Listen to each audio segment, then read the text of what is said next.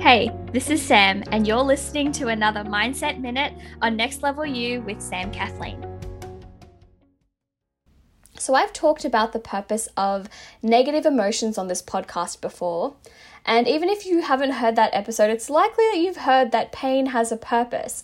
But just in case, let's assume that you have no clue what I'm talking about. So, pain is a gift and a necessity in our life because without pain, we would likely not be aware of the things that are hurting us. So a classic example of this is the pur- of you know the purpose of pain is when you place your hand on a hot stove.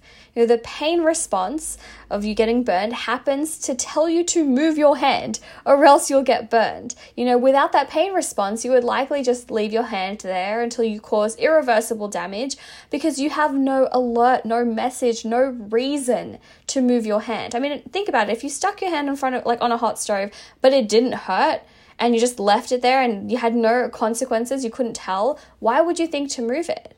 And see, the same thing goes for our negative emotions. They serve a purpose. They alert us to something in our life that needs changing or needs to be addressed. All negative emotions, except maybe grief, is a message, a message signaling to us that something needs to be done, something needs to change.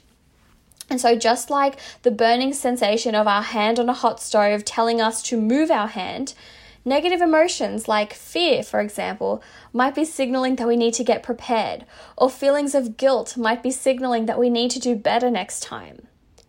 And so, if we know that pain serves a purpose and that negative emotions and feeling that pain can be good for you, the real question we need to ask ourselves is how much pain is good for you? You know, when is enough enough? And the answer is this pain is only good for you for as long as it takes for you to get the message that you're in pain. I'm going to say that again. Pain is only good for you for as long as it takes for you to get the message that you're in pain. You know, once you're aware that you're in pain, that you're hurting, that you're feeling some sort of negative emotion, once you've got that message, that alert, pain is no longer good for you. And honestly, that message usually only takes like a second or maybe two seconds tops.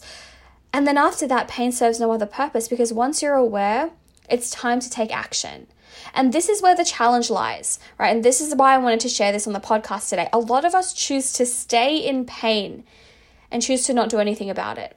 You know, we get this message from our physical pain, our emotional pain, our negative emotions that something needs to change, something needs to be addressed but we stay in that pain, we don't do anything about it. You know, a lot of us choose to stay in our stress or stay in our worry or stay in our guilt and our fear instead of taking these feelings for what they are. They're not bad feelings, they're just a signal to do something.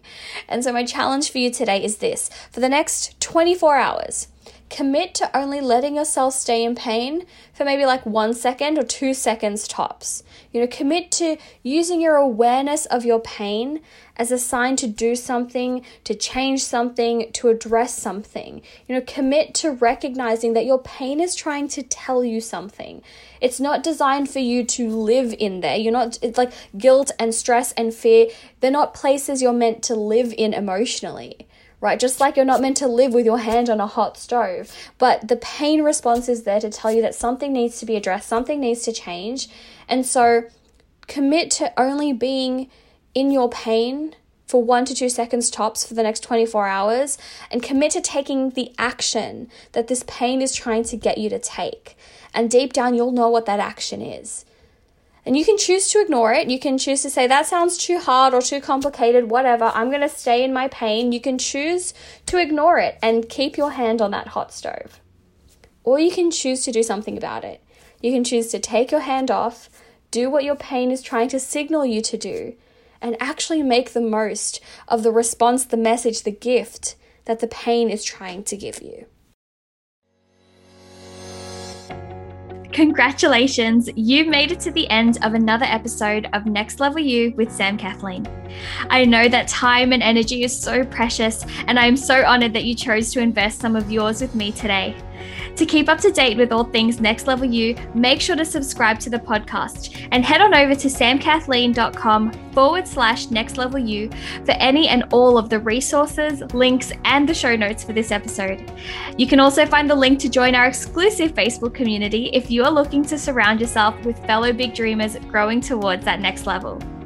Get ready, it's time for that next level you.